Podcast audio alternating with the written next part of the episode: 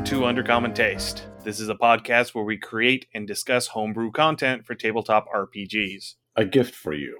I found it in the snow, fragile beauty, clinging to life in this frozen wasteland. I'm Ian Woodworth. I'm joined by my co host James Daly, and today we have a very special guest with us, John from Valiant Fox Gaming, here to talk about his 5e campaign setting, Fading Embers. John, Welcome. welcome to Undercommon Taste. All right. Thank you. Thanks so much for having me. Yes, definitely. We've been looking forward to this for a while, so. Yeah, it's this particular uh, interview has been about a month in the making, mostly on our end. Yeah.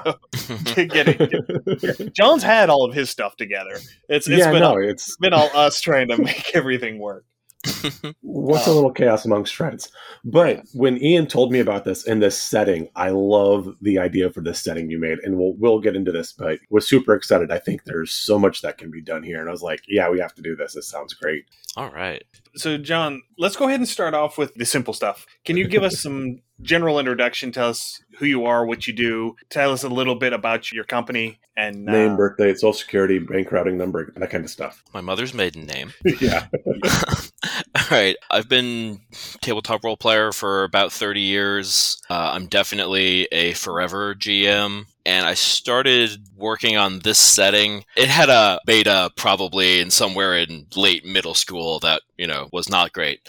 Um, but uh, in 2014, I moved from New Jersey out to Ohio and I was playing around with it just sort of as a thought experiment. Like, you know, I'm older, I'm more mature. Maybe let me see if I can take this old idea and make something that's decent out of it. And then while I was doing that, uh, started running my game online with friends back on the East Coast using Roll20. So I figured, well, I'm- I'm in a new state. There's a whole new uh, fifth edition had just came out, and so I thought, let me see if I can make this work just in the new edition, and we can all sort of world build it a little bit together as we figure out the rules and more things come out. And so it's definitely it's a homebrew setting that's been turned into a campaign setting for lots of people to see and enjoy. Awesome. Yeah, I mean, at the start of a new edition is kind of a great time to just kind of jump in with both feet and go. So good timing, I guess, you know, as it runs Yeah, out. yeah, that was just total serendipity. Yeah, and it's a really interesting concept. We're going to let you go into a little bit of detail on that here in a second. But the thing that I love about the books is the art,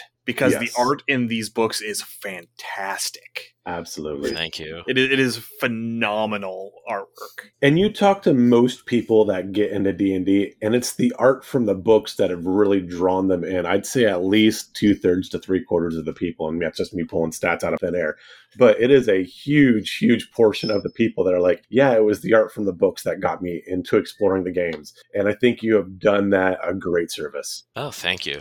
Yeah, I started one of my good friends. She's an artist and she was one of the players. And we started it just as a project that both of us were going to do. And at a point, she realized that the scope of what we were building was maybe way too much on her shoulders to provide all of the art. And so she wanted to step back and become one of the artists. And that was when I realized, like, all right, well, we're going to have to do Kickstarter then because good art costs money. I'd recently watched the Eye of the Beholder documentary, which is all about the history of D&D through the art and the Right. artists. It's, Yeah. it's such great documentary that, yeah, I knew that I wanted to have really good eye-catching art and to really try to represent lots of different people in it, you know, more in line with the 5e core book than like second edition AD&D rule book, like the kinds of people that were portrayed in there. You know, just so that people, people can find characters that look like them. yeah.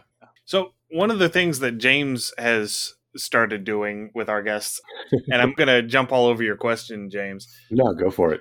So, what is your real life D&D class? What class would you be IRL? Um, I think when I was in my teens and 20s, I was more of, of a bard from second edition. I love the sneaky stuff, the skill monkey. They had access to everything. They had access to all the Yeah. wizard spells and stuff. Now, I think in the last decade, I'm I'm more of like a fat wizard in fifth edition.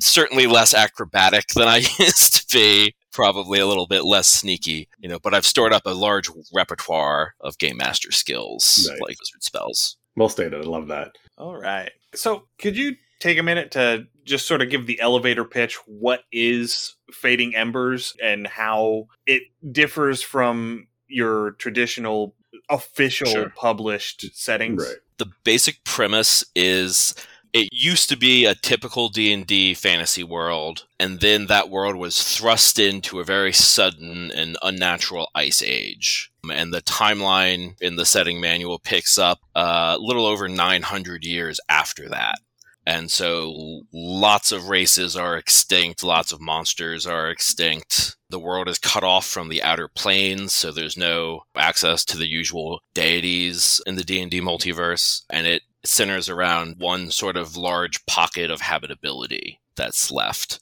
And there's really only one big kingdom and everything else is uh, powerful city states and just the wide stretches in between definitely influenced by the old TSR Dark Sun setting in many regards there as like a post-apocalyptic fantasy world. And not having Close the enough. gods also plays into that. Right. Yeah, certainly, because to be able to use the open gaming license, if you publish it on your own, you can say some things. If you publish it in the DM's Guild, you can say everything. I knew that I wanted to go to DriveThruRPG instead of the DM's Guild, so I just kind of had to make my peace with like, uh, there's a large list of places that I can't talk about, and a lot of them are connected to the planes. And again, it was just a little bit of serendipity where just how I decided to sort of isolate the world. It just made sense for my meta plot, the whys and wherefores of what the Ice Age, what caused that, and what all the problems are. But the after effect of like interplanar travel's not really a thing, so gods and goddesses aren't interfering all the time. It really worked out well.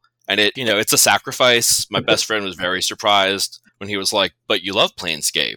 All of your campaigns touch Planescape." Sorry, not this one. Just Sometimes uh, you got to go a different direction.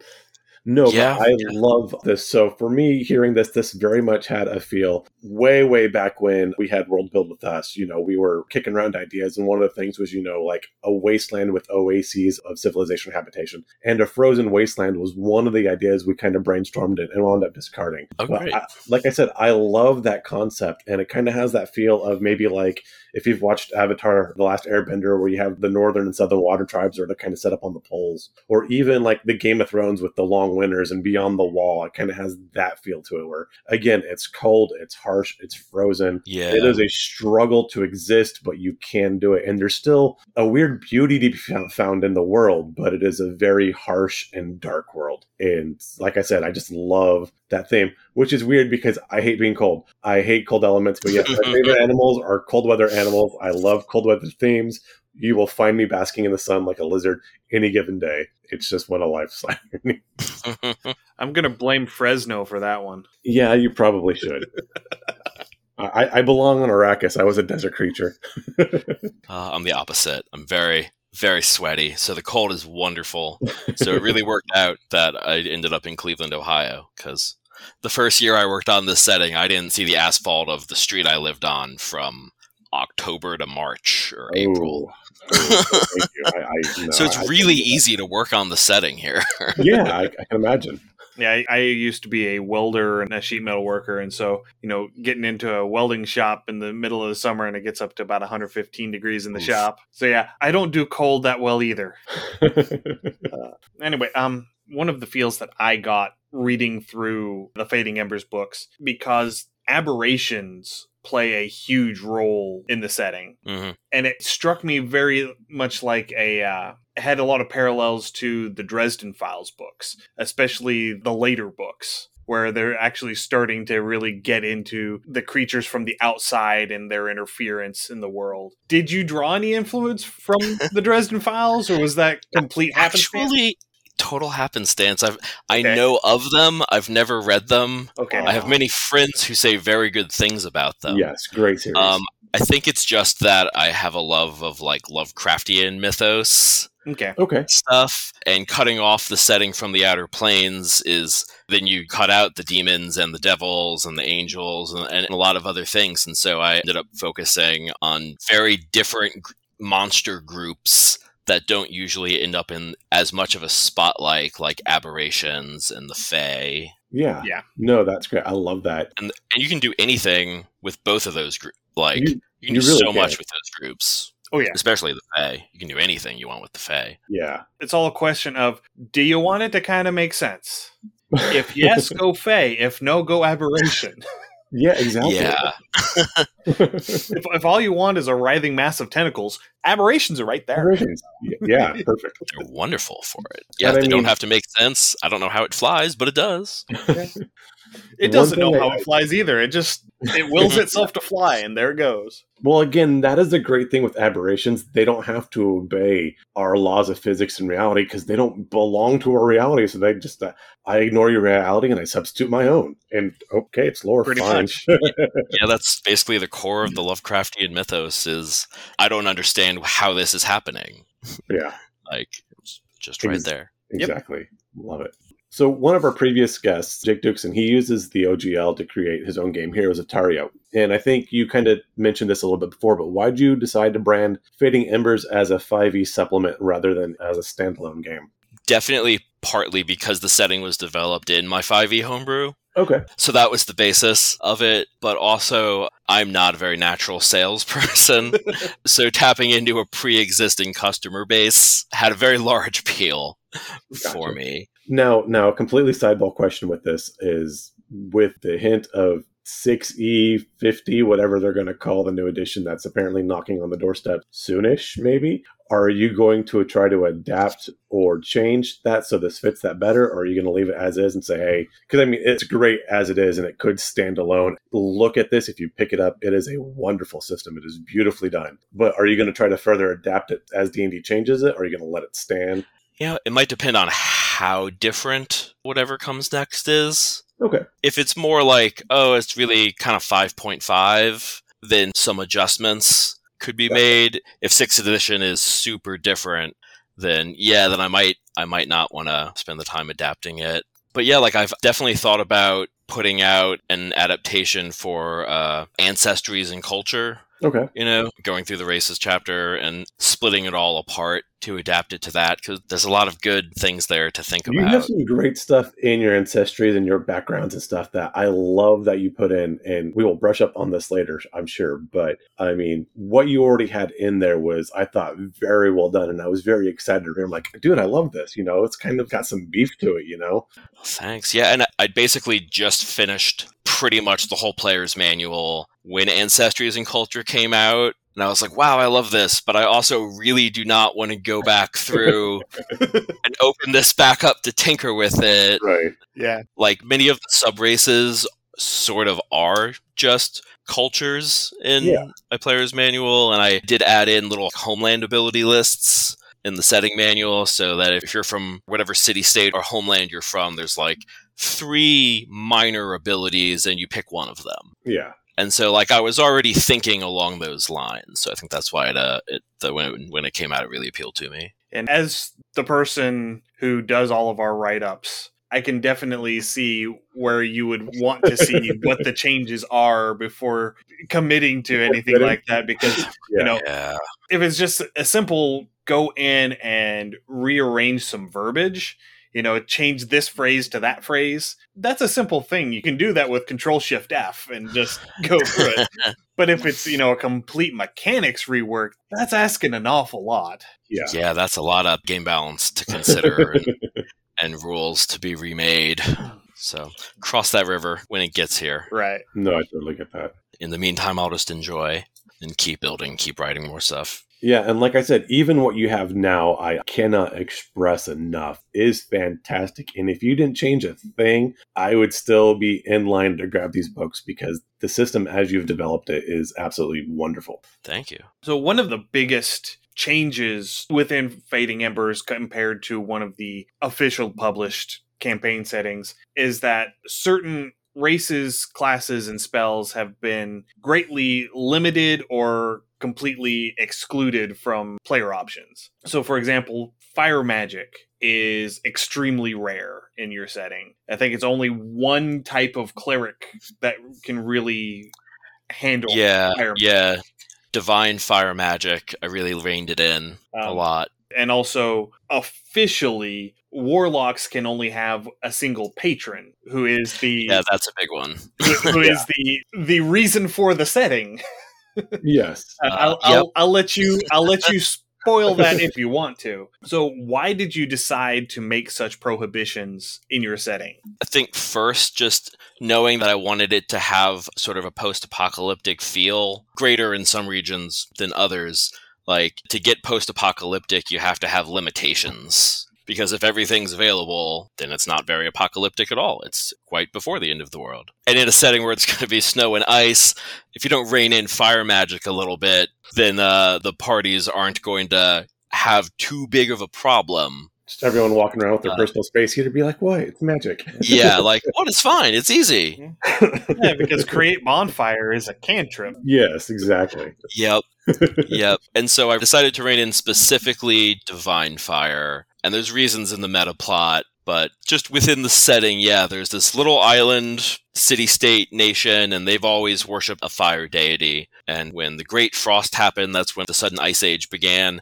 They just sort of switched to a new fire deity and kept on going, and everybody else lost fire magic. And so the World Hearth has sort of cornered the market on it for various reasons. And they're not a proselytizing faith. It's just sort of like a, hey, I just want to warm the world. I'm doing my best. Don't even pray to me. Like they don't even answer prayers from people who aren't like on their island because otherwise I mean, who would pray to anything else in a world like that if they would respond? This kind of gives me a, a, bit of I'm gonna summon a terrible movie, and I apologize, but Kevin Costner's Waterworld. People loved it. I didn't think the movie was but you have that resource scarcity, or even something along the lines of Mad Max, you've got this resource scarcity. And I love that there's a feel of that, particularly with heat and different things, because it is, as you said, it's post apocalyptic and it's cold.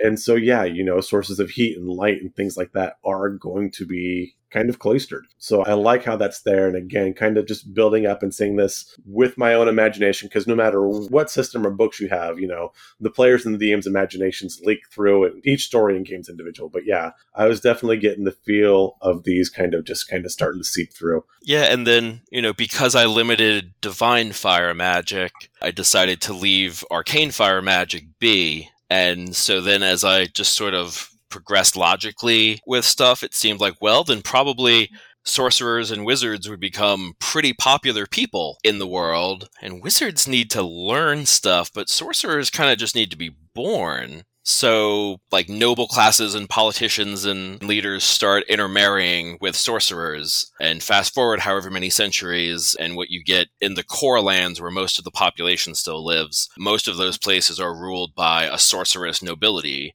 cast who just sort of yeah. cornered the market over generations. As you're going to do, and that's perfect. I love as, that. As one would do. And it's one of the ways that corruption is a big theme in the setting, even political corruption. because along the way, they not only manage to make the people in charge are all sorcerers, but they develop a cultural taboo against wizardry. Yeah. Because who wants that competition? That's right. Um, but also at the same time, wizards have necromancy, and sorcerers don't have necromancy, and so that you can give them that out if you want to make them a little bit less politically pure evil. Uh, but like something that like, well, yeah, people are scared of necromancy, like certainly just the general populace. And I love that the normal D and D trope is, you know, the scorn from wizards to a sorcerer because you know I've spent time and I've studied and I've learned and I've earned this power. someone who's born with it, and now it's kind of flipped. Well, like yeah, we're born with it. This is our birthright. And you're going to read books and try to copy us, pleb, you know? So I kind of like that flip too. Yeah. And that, like, we're born this way. It's very natural. Yeah. Wizardry, you, you you read a book and then you hold it in your head for a little bit and then you forget it. Seems weird. Yeah. Seems unnatural. And then along with that, warlocks are so rare population wise in the typical fantasy world. And uh, on the world of Nith, where Fading Embers is set, as you said, there's only one warlock patron available. And so that shrinks the overall number of warlocks even more. But then I was looking, if you put warlocks and wizards side by side, there's a lot of overlap in their spell lists. And then they can both have special magic books they can both have familiars. And so within the setting, I decided like that that kind of gets caught up with this taboo against wizardry is that warlocks are so rare people don't even know what they are. They just assume that they're wizards. Nice i love that. And most uneducated people wouldn't know much about either. And so like yeah there's so much overlap that they often get confused and they get blamed for the actions of the other and vice Yeah. versa Yeah. And one of the things that I really enjoy is that despite all of those restrictions, there's a huge amount of expanded player options. absolutely yes If my count was right, you had 23 new subclasses for all of the core classes. You have additional spells, you have four new races, you have new subrace options within the races, you have expanded spell lists, especially for the sorcerers, new backgrounds, and they're they're all very well done. they are Um, extremely well done One of the questions that I have though is if you were running this game and someone came to you with a from the player's handbook class Mhm. race combo, would that fit in your world or would you be like, uh, probably would fit. Certainly, most of the classes would fit. Any class from a already published thing would fit as long as it didn't break kind of those two main class things that have been reined in. If it's a warlock, you have to go with the unborn majesty, and if you have divine magic and you want to have fire magic, then if you're a cleric, your domain has to be the domain of the world hearth. Uh, and if you're something else like a paladin or a ranger or a monk or druid who wants fire magic, then you could go with whatever sort of circle or subclass archetype you want as long as you just make your homeland the island of Bakaugera. But everything else is totally workable. My own game. Like, yes, some people helped me playtest the new stuff. The paladin was a paladin of valor the first time around, and the ranger was a hunter. And Okay. yeah, so we definitely use that. For the races, it would be a no. So I did completely retool each race in our player's manual elves, dwarves, sort of everything. Some of that was just little tweaks that I kind of had always wanted to see. One thing that you might not have noticed is that nobody really lives quite as long as they used to. I basically shortened the overall lifespan for pretty much every race, just as a side effect of how terrible the age that they're living through is.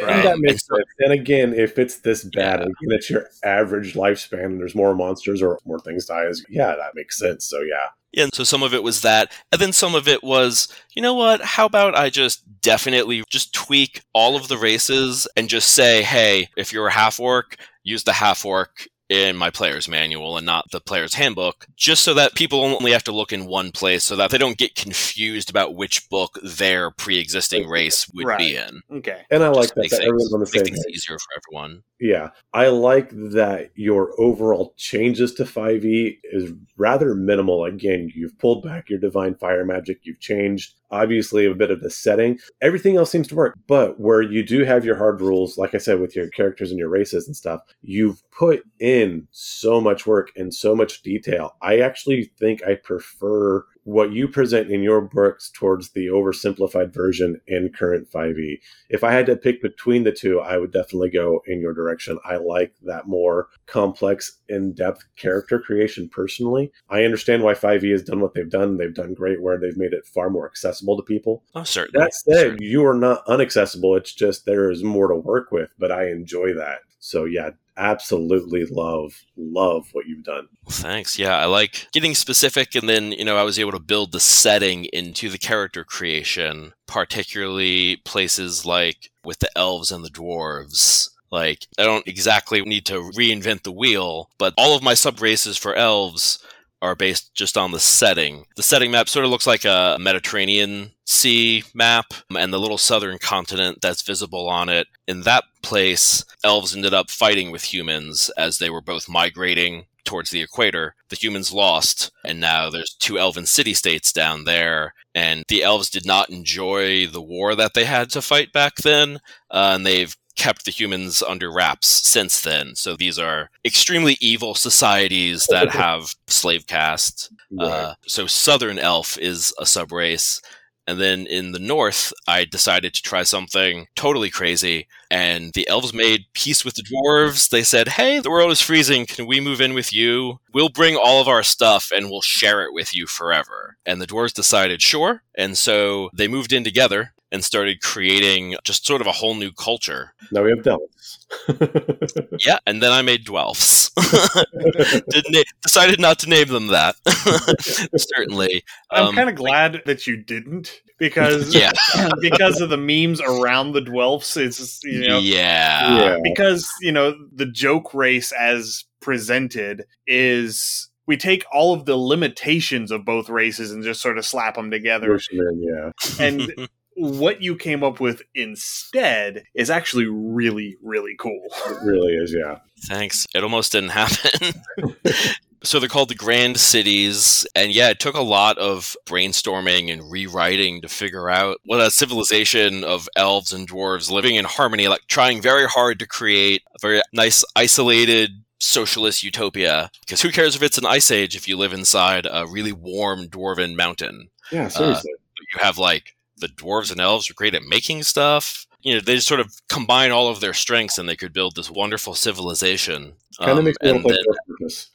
and at the point, my wife's an academic professor, and so she does research. She does, tons of writing and editing and rewriting. So she's my developmental editor as well. And towards the end of the setting manual, she said, There are half elves and there are half orcs and stuff. Like, why can't there be a half dwarf, half elf? And I just thought, like, well, you know, I hadn't thought to actually make that, but then I thought, like, if there's ever been a setting for D&D where that could organically happen, the Grand Cities is definitely the place Yeah. to try it. yeah. And so for those listening, they're called foundlings. They come in Hearthblessed or uh, Starblessed, which just means they always have metallic colored skin, and the hearth Hearthblessed have the warm golds and coppers and bronzes, and the star Starblessed have the, the silvers and the steels and the irons. And even within the setting, they're an extremely new race. They haven't even been appearing for an entire century as of right now. And so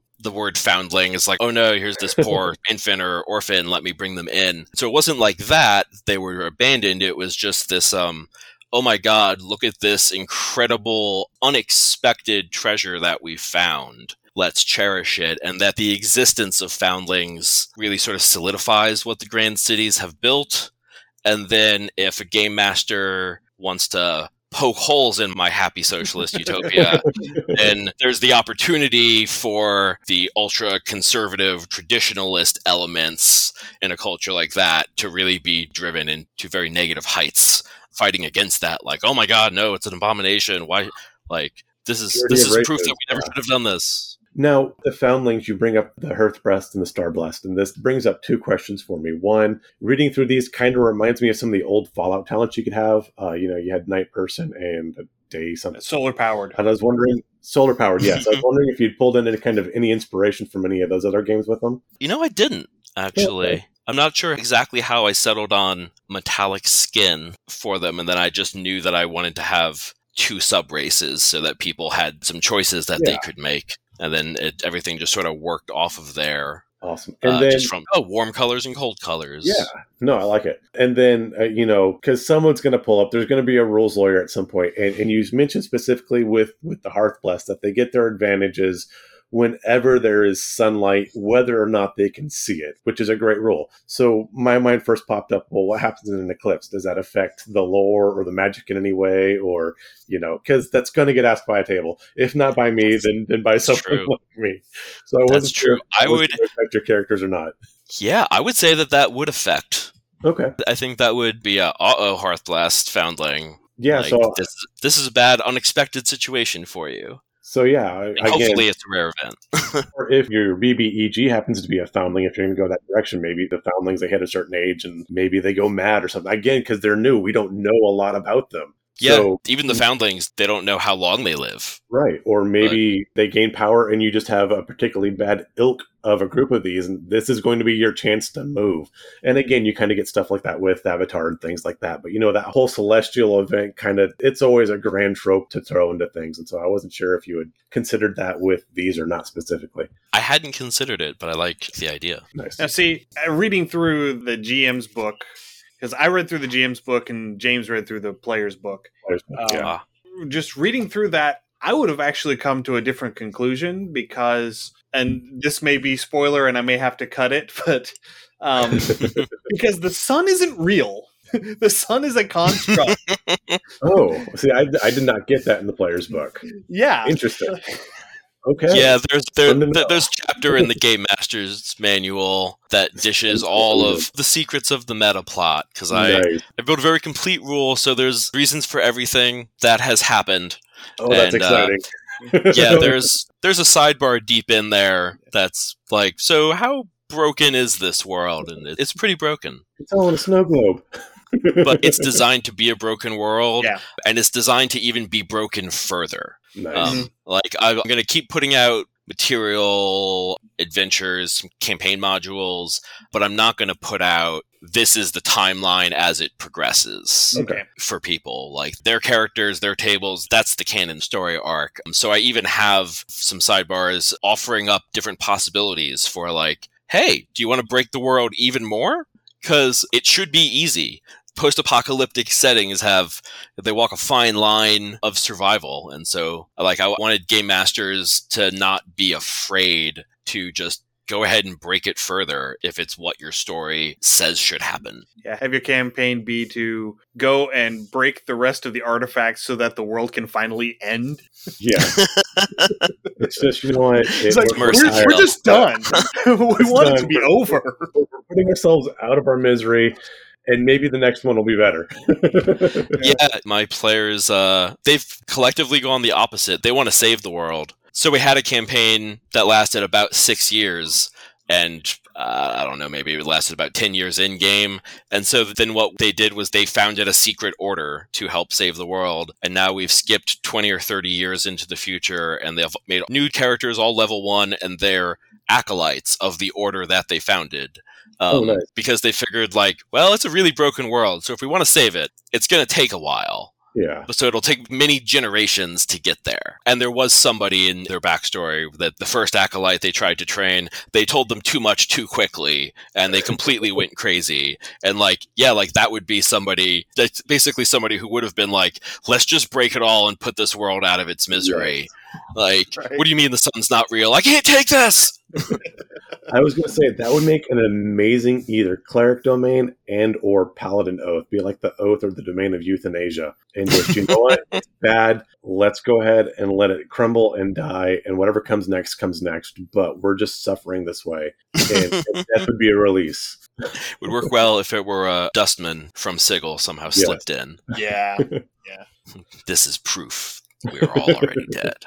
Yes. So we talked a bit at length about the foundlings. My personal favorite race that you presented were the lycan blooded. Yeah, um, those were really They, awesome too. they were just really cool. But I also loved the aesthetic of the Yeti. yes. I they, they were just they were just so much fun. Yeah, they're neat. I've always liked the idea of a species that is big and tough and strong, but that their culture is, does not lend itself to, like, I just want to make a fighter or a barbarian.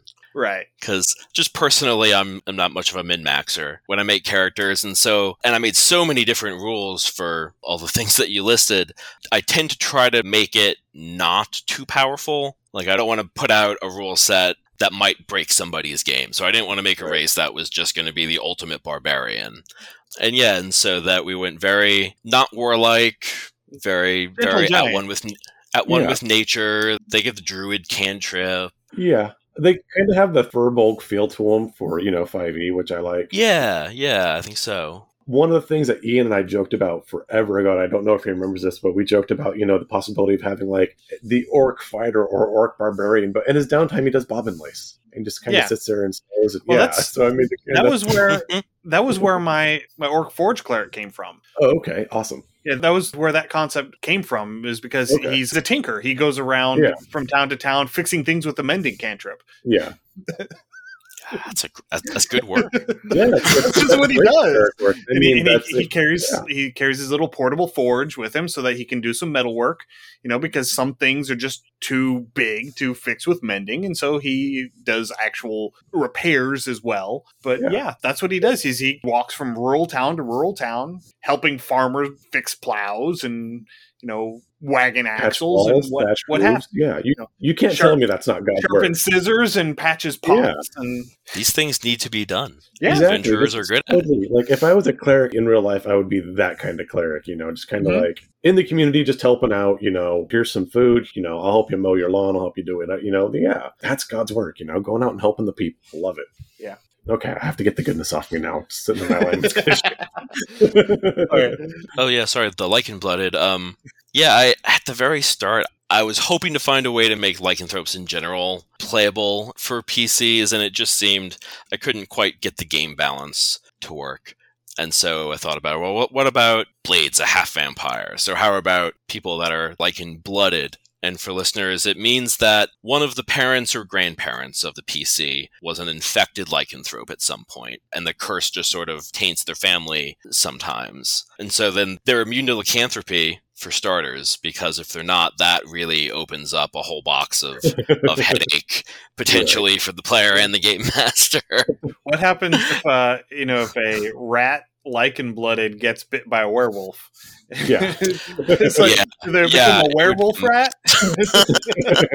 it would be a whole mess. So in the rules, they're just immune to the curse. right, right. no, For- that, that of- makes of- of other creatures, but they have a slight allergy to silver, and they are potentially uh, very charmable by true lycanthropes of that kind. If they're a lycan-blooded werecat person, like if there's a real werecat or a more powerful, like a werecat lord, then that party member could easily end up charmed by them, like Yeah, outside of combat. Your master lycanthrope is going to be able to control the pack and everything. Yeah, that makes sense. I mean, that's just Mhm. makes good mechanical sense. I love it. Yeah, and people love were creatures. Yeah. Like definitely, people jumped at the chance.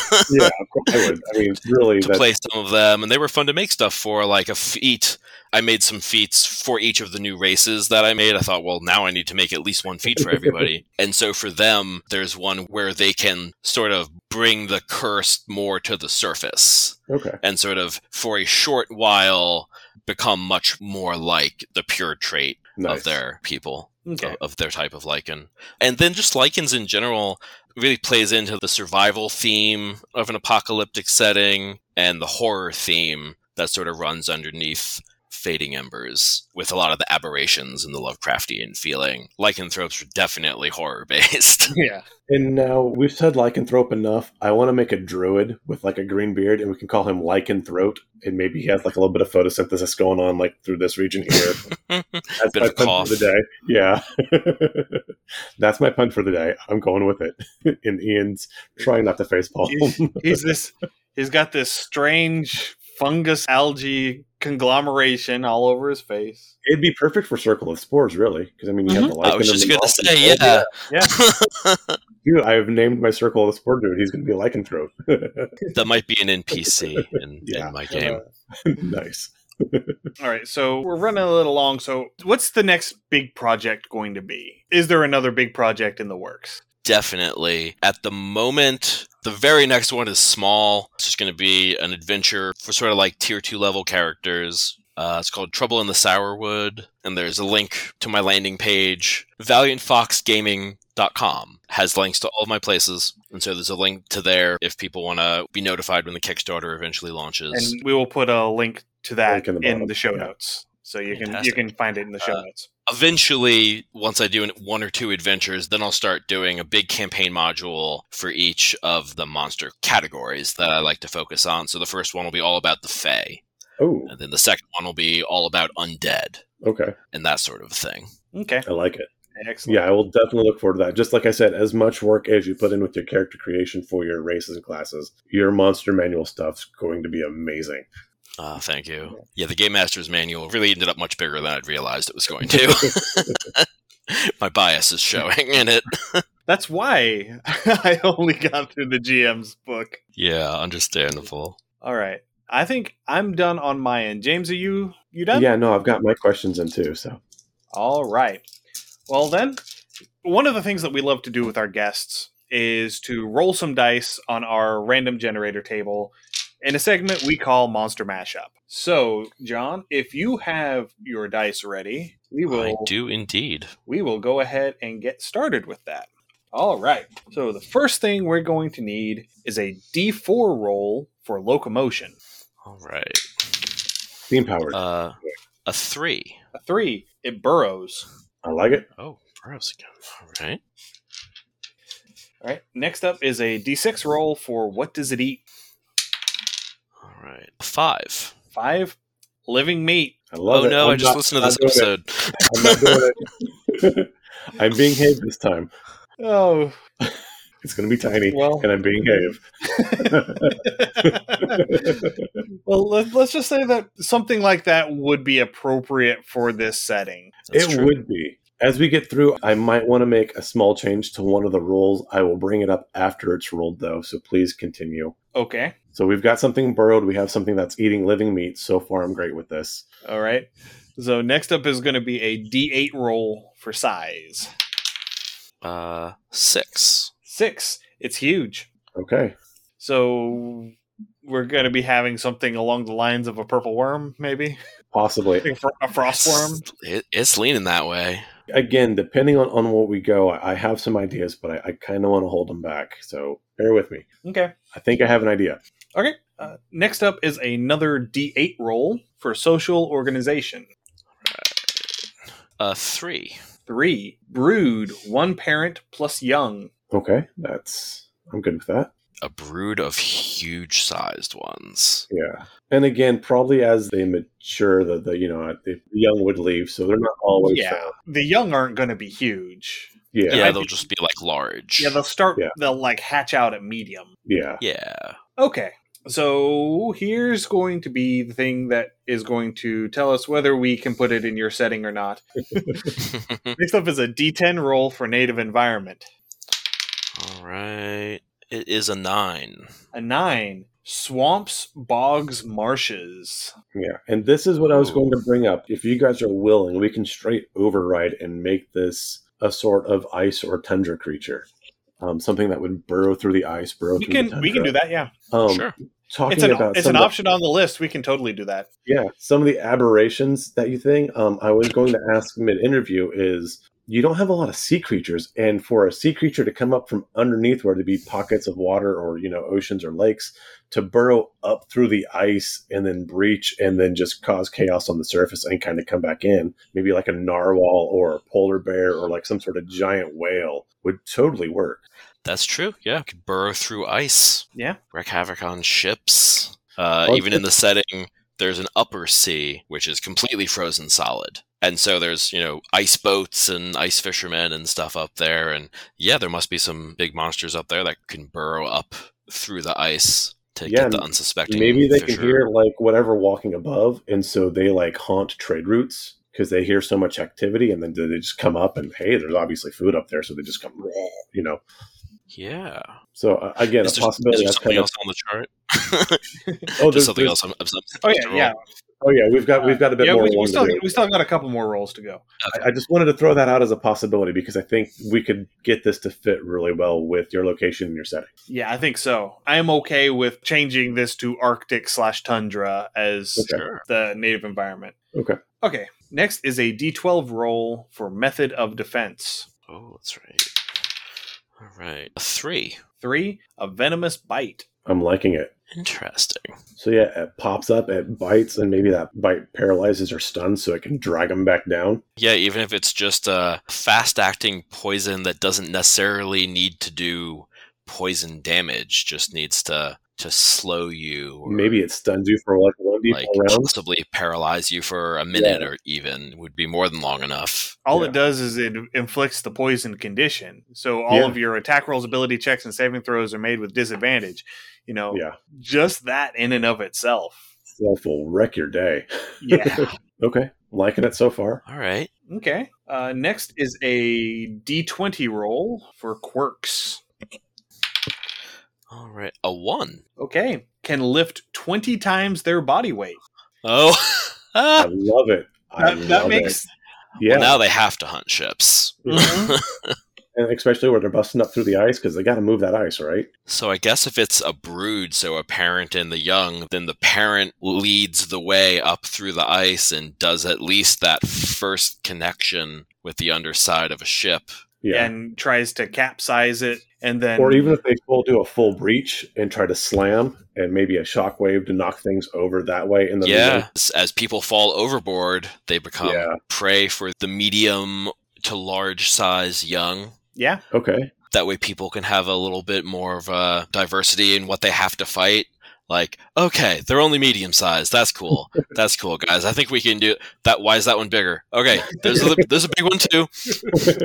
okay. So now we get to make it weird. did we roll number of limbs? Uh, that's not on the chart anymore. Oh, okay. My apologies. That works. Yeah, I replaced that one with the native environment check. Okay, perfect. Mm. So now we get to make it weird. Hey, weird. So if I could get a D100 roll, please. All right, a seven. Seven. Its young are parasitic and mimic another species. Oh my word. What if they mimic drowning or falling people?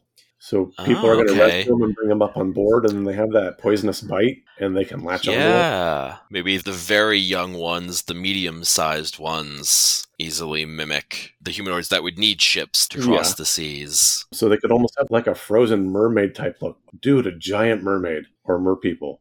And so like the adults are colossal and then the young look more humanoid. And so they're going to look like they're drowning and then whatever happens and then they come up and then maybe after they've eaten so much or you know hit a point they have like a molt and they shed back to them and they get back to the ice and the water and try to go back under or something. Yeah, and the parasitic, the medium-sized young could even, I guess, parasitic sort of implies some sort of control, maybe possibly like a little bit of a charm Okay. that yeah. they can use once they've been fished out of the water. They can try to charm someone and sort of sabotage the boat It's a siren's it's a bigger call. a little yeah, bit. gonna they have a It's siren a siren's song. call. Yeah. Yes. So they sing out, and someone on that ship hears it and is entranced by them, Dude, and you know this. brings them in. It's like, look, here's this person who is adrift in the sea, and I have saved them, and brings them onto the boat. And then they end up, whenever everyone goes to sleep that night, going into a feeding frenzy. Yes. Yep. Or sends out their call to the mom or the dad, Yeah, so the Then- rest of the food Yeah. can come. who then Ooh, burrows up with the rest of the brood nice. to start breaking things. These things are terrifying. I love it. yes. We come up with some Excellent. horrible monsters. We really do. All right. Yeah, I need to get my party out on a boat now. All right, James, do you want to do the second one or do you want me to do the second one? Go ahead and do the second one. I've got my stuff, but it's packed up. All right. And I rolled That's last it. week, so Let's see what we got. 83. What is 83? This is appropriate. Never dies of old age, just keeps getting bigger. nice. I Uh, love it. I love it. oh wow. I like that. And then maybe because the environment's so cold, their growth after a certain point is slowed, and that's why they're only huge and not colossal shaped yet. You know? yeah, because they- it's one of those things where once you hit a certain point, you physically can't consume enough to keep up that metabolism and you end up just freezing to Mm, death. yeah. nice. Okay, I'm liking these. I am liking these. Okay. So let us go ahead and recap what we've got. So it burrows, it eats living meat, it is huge in size. Its social organization is a brood of a parent plus young. We have decided to make the native environment Arctic slash tundra. It has a venomous bite. It can lift 20 times its body weight. Its young are parasitic and can mimic another race, and they never die of old age, they just keep getting bigger. So, what are we going to call it? Gives the option to make a truly old one with like a legendary Yes. like status. Mm-hmm.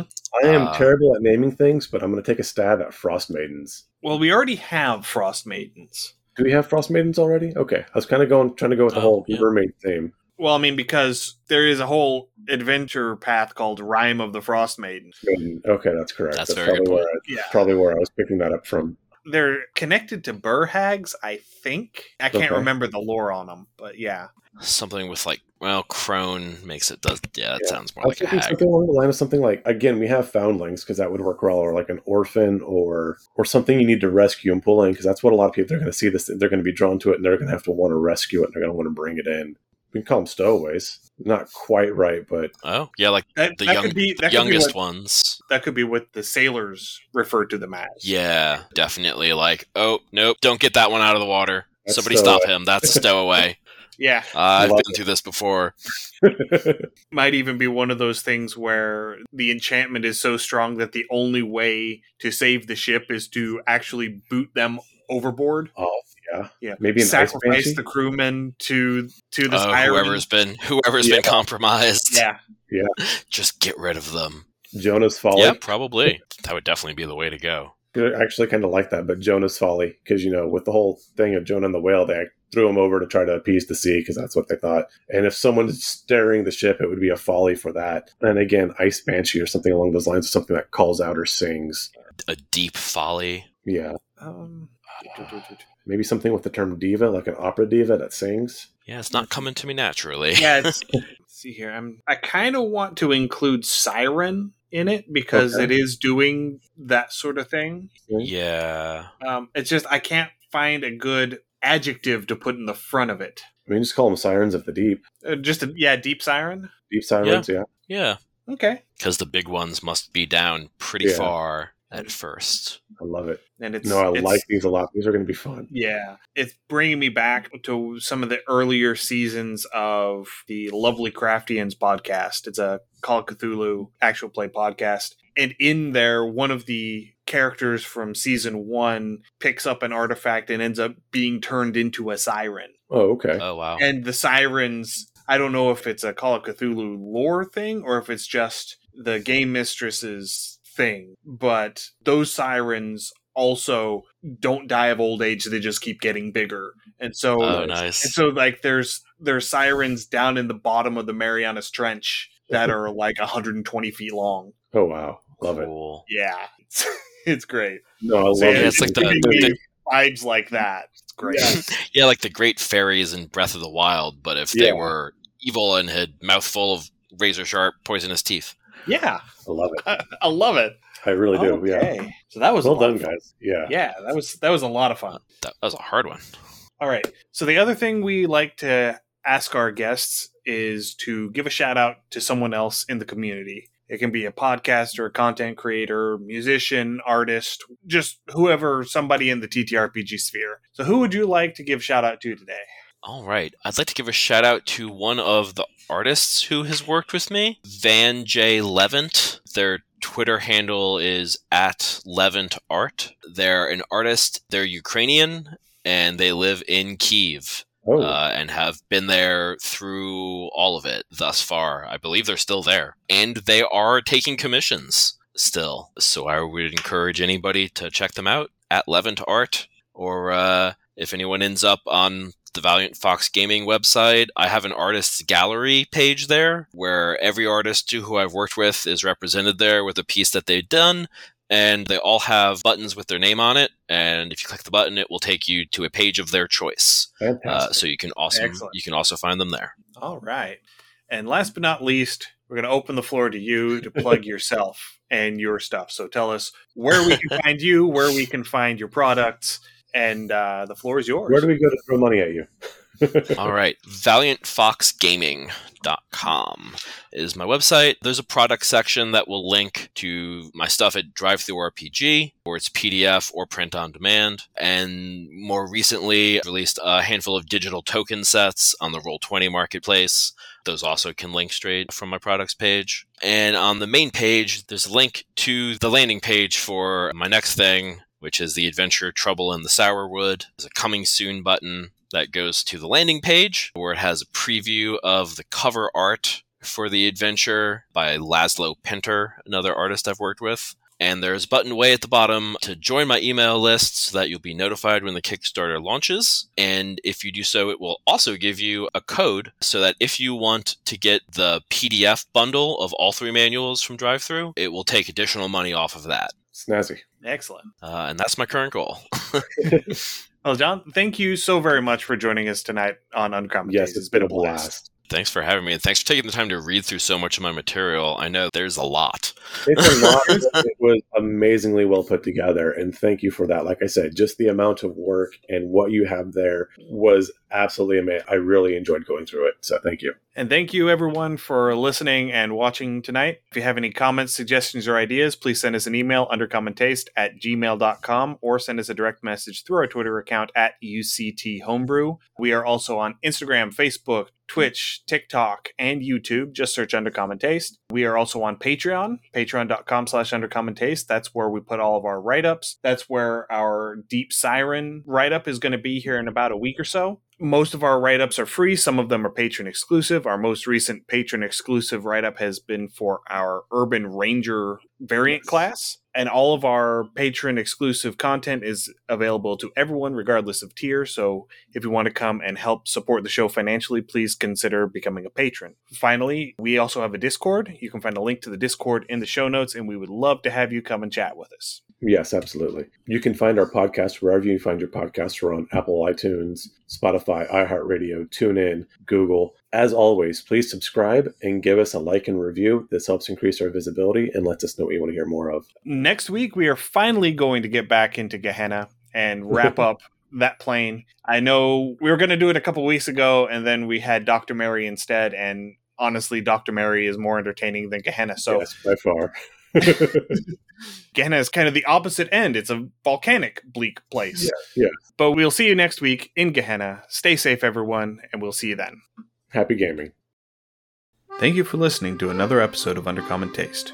You can find links to all of our social media accounts Twitter, Instagram, Facebook, YouTube, and Twitch, as well as our Patreon and Discord channel in the show notes.